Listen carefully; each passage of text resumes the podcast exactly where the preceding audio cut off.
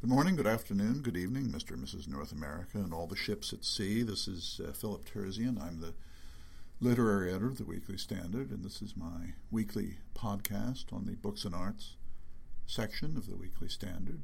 And this week we're looking at the October 19th edition of the magazine, which leads in the back with a review by uh, Maureen Mullarkey of a book entitled Keeping an Eye Open. This is a a volume of essays on art by the British writer Julian Barnes. Uh, Maureen Mullarkey is a New Yorker who writes about a lot of things, but frequently writes for our pages on art. And uh, she talks uh, to some degree in her piece, um, obviously tells us what the book contains. It's a series of, of it's a, collection of Barnes's essays, but she talks a little bit about about what it means to write about art. Uh, writing about art is a little bit about a little bit like writing about music. Um, it it it uh, taxes the ability of the writer to convey something that's difficult to um, uh, describe uh, in words. Um, when you read writing about music, one is always um, uh, prompted to, to, actually go and listen to the music to get a fuller and better sense of what the writer is talking about. Same with art. Obviously, you can illustrate um, uh, essays about art, but Barnes is a is a very fluid and insightful and interesting writer on painting, and he he uh, uh transports himself over several uh, phases of the history of art. I think there's probably something in this book of interest to most people, especially those with an interest in art. But as I say, Maureen Mullarkey um, makes it all um, very interesting and um, very enticing. That is followed by a review uh, by Stefan Beck um, of a book from Pantheon by an author named Jennifer Jacquet called Is Shame Necessary? New Uses for an Old Tool. Um, I was pleased to get this piece because um, shaming is is a, uh, a, phenomenon of our times that uh, we haven't quite sorted out um, the whys and wherefores and how far we go. Um, but it seems to me you don't open the newspaper every day anymore without some account of someone somewhere who said something they shouldn't have said, or some company has done something that some people think they shouldn't have done, or some politician has introduced a bill that everyone agrees is an, an affront to civilization. And we now have all kinds of means, especially with social media, to um, uh, put these people in the public dock or the public ducking stool, however you want to describe it. Um, it's a process that's that's um, inevitable, and, and there's no law against it. But it certainly can be abused, and certainly can lead to the to a, a kind of mob mentality, and um, especially when, as is the case here, and as Stefan Beck points out, uh, the author of this book, Jennifer Jacquet, has very strong views about who should be publicly shamed and humiliated and forced to grovel and apologize and retract and and um, uh, stop doing what she disapproves of. But the question is, how do you arrive at a consensus about such things? Uh, who decides what's uh, beyond the pale and what is not? It's an interesting and troubling um, subject and question, and Stefan Beck describes it uh, with considerable skill. That is followed by a essay by Andrew Nagorski um, about a book um, by the Yale historian Timothy Snyder entitled Black Earth: The Holocaust as History and Warning.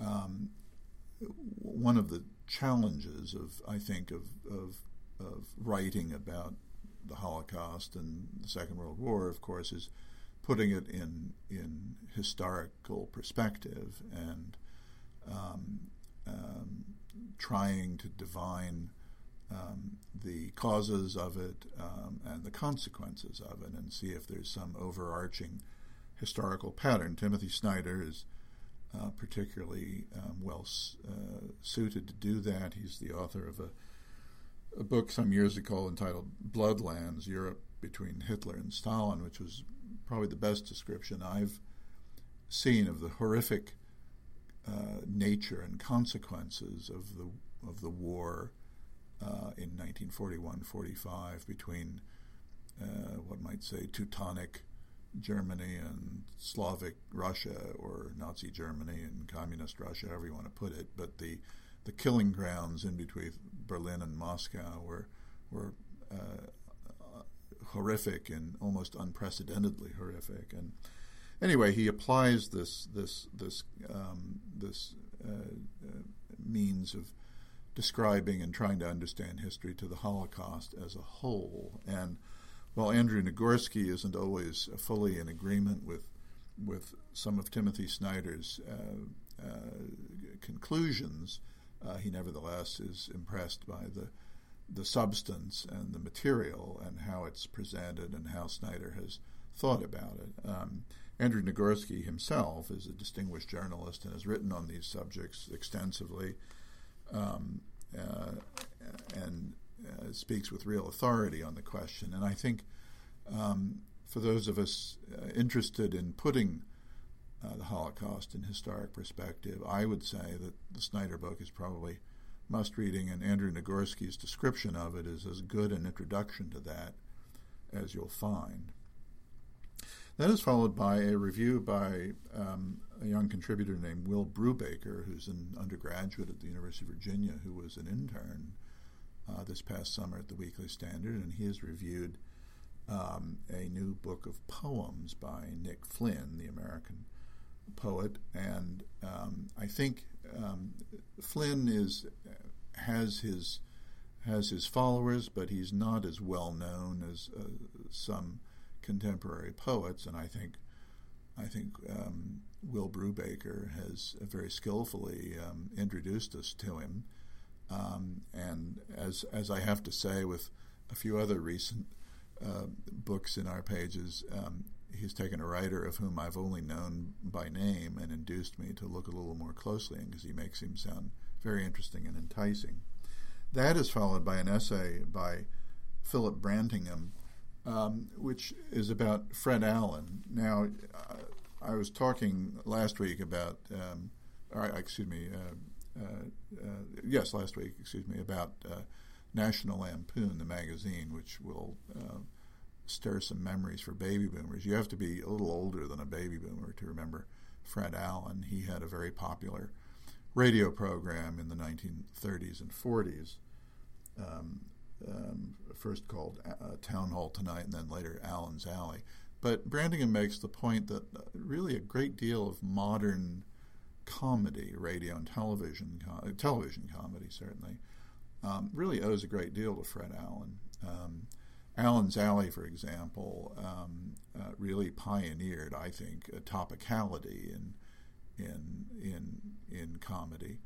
Um, he had um, certain recurring characters. Um, Senator Claghorn, the, the um, bombastic Southern senator, Mrs. Nussbaum, the New York housewife, um, uh, Titus Moody, the laconic New Englander, were all um, very broad and very recognizable characters, but they also talked about current events in a way that radio programs didn't so much in those days. And Fred Allen is someone who I'm I myself am too young to remember in real time, but um, um, I've since um, acquainted myself with a, a, lot of Fred Allen, who of course lives on to some degree in in YouTube and and in um, the the, the uh, memoirs and other uh, humor books he wrote, but as I say, uh, Brantingham makes the case that we owe a great deal, certainly modern